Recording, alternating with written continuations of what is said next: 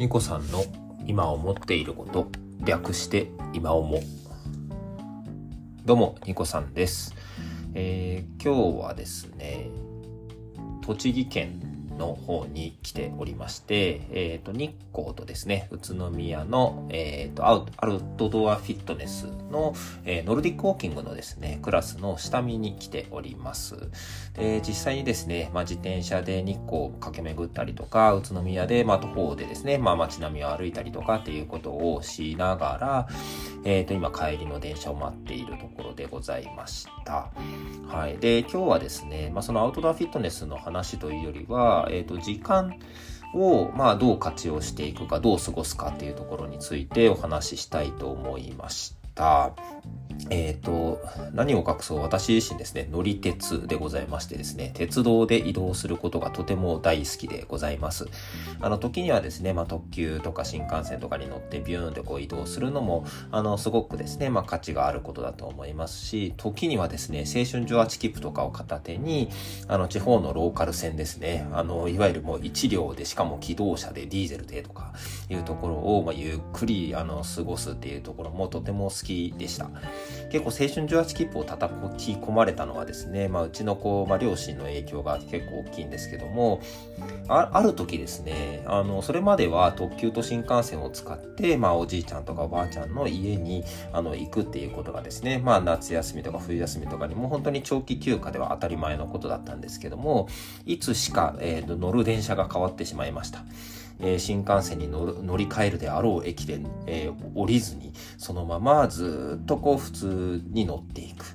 で、次ですね、特急に乗り換えるところで、特急に乗るかと思いきや、その対面に来ている各駅停車に乗るということで、これまでですね、新幹線と特急で5時間ぐらいでかかっていたところを12時間かけて、しかも途中では1時間ぐらい駅で待ちぼうけするなんていうような、えっ、と、旅を叩き込まれました。もう一番最初はですね、もう嫌で嫌でしょうがなくてですね、結構こう泣きじゃくったことをいつ、あなんか今でも覚えてますけども、そこからいつしかですね、家族で旅行ではなくて、一人旅をすることを覚えてからですね、あの、青春18切符を使って帰省をしますということを結構一人で、あの、トライをしていったことを思い出しました。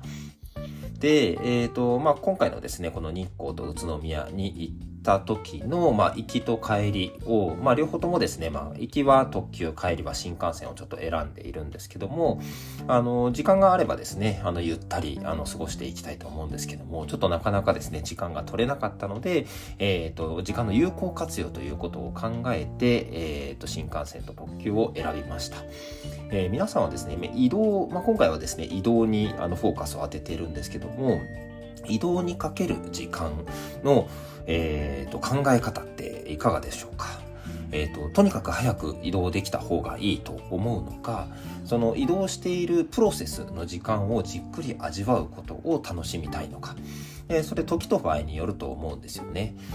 例えば今で言うとあの移動する電車の中でも w i f i が使えたりしてですね、まあ、言うたら仕事もまあできなくはないんですよね。黙々と作業するんだったらちょっとこうあの周りに少しガヤガヤとこう人がいた方が自分が集中できるっていう人もいると思うんですよね。私なんか特にそうで、まあ、一人でじっくりこう自宅でやるっていうところはなかなか向いていなくって例えばカフェとかですねコワーキングスペースにいながら、まあ、あの決してこうは、ね、話すこともあったりするかもなんですけどもそんなにこう話す量は多くないんですけども全然業界が違う人とあの机を横に並べてですねあの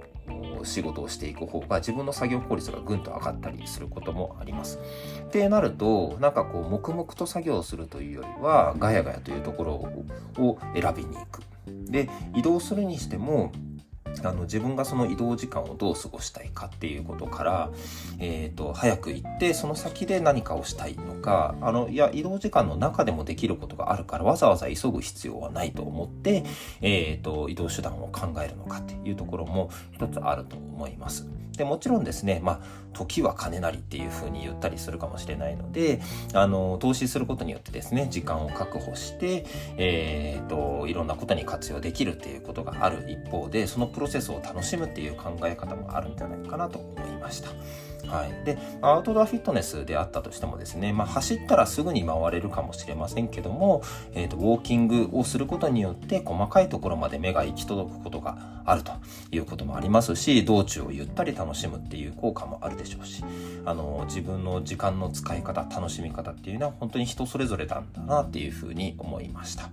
今回は私自身はそういうね時間を活用するということから、えー、新幹線とか特急を選んだわけなんですけどももしもっとねゆったりした時間が取れるとするならばあのたまにはですね一人旅に出てみたいなというふうにも思いましたので今日はちょっとですね時間の考え方使い方の考え方についてお話をさせていただきました。取り留めもないお話でしたけども今純粋に思ったことをお話ししております。それではまたいずれどこかでバイバイ。Thank you.